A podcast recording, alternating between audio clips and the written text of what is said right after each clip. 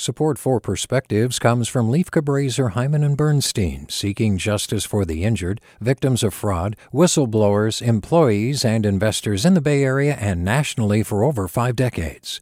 Online at lchb.com.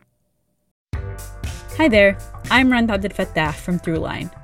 If you're listening to this podcast, you know that KQED produces exceptional storytelling that keeps you informed, inspired, and entertained.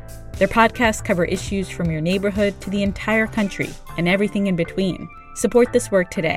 You can help us continue to bring quality podcasts to your ears. Just head to donate.kqed.org slash podcast. That's donate.kqed.org slash podcast. From KQED.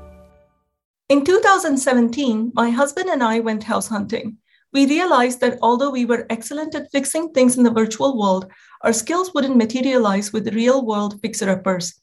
So we opted for new construction in a Mountain View community that didn't quite exist. The development included plans for a 2.7 acre park, one of those eventually features. I didn't attach a lot of value to this detail. My relationship with parks was akin to vestigial parts like tonsils or an appendix. I knew they existed and could even roughly point to their location, but didn't quite know their value. All that changed when our son Oliver was born. In our community that doesn't have backyards, parks and playgrounds are a boon to families with young children. I no longer view parks as green spaces that separate rows of houses. They are communal havens that distract kids and dispense vitamin D. I don't see playgrounds as noisy regions relegated to spirited children. It's an asylum for parents who nod at each other as if to say, I see the black circles around your eyes and raise you a broken back and a torn ligament. Never have I been more grateful for even an aging playground than when the pandemic hit and daycare shut down. Even with the yellow tape strategically wrapped around the creaky swings and shabby slides, it kept my son busy.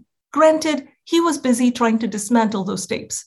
The playgrounds have been nice, but the parks the developers promised remained an illusion. However, this spring, the wheat farm, as my son lovingly called it, has finally been replaced with a concrete foundation. The makeshift graveyards the children built for various critters have now given way to overnight trees inside see through fences. As someone who shrugged off this park as a nice to have amenity, I find myself walking around the construction zone several times a week with my now three year old son discussing all the possibilities it holds this summer. With a perspective, this is Jasmine Yakshich. Support for Perspectives comes from Lieff Cabraser, Heimann and Bernstein, seeking justice for the injured, victims of fraud, whistleblowers, employees, and investors in the Bay Area and nationally for over five decades. Online at lchb.com. Hey, it's Glynn Washington from Snap Judgment, and if you love what you're hearing, and I know you love what you're hearing. Please consider becoming a KQED member. You get special access to cool events, behind the scenes footage, and so much more. Plus, you'll sleep better at night knowing you did your part for the community you depend upon. It's in you. Please be in it. Visit donate.kqed.org slash podcasts to sign up now. That's podcast with an S. Thanks.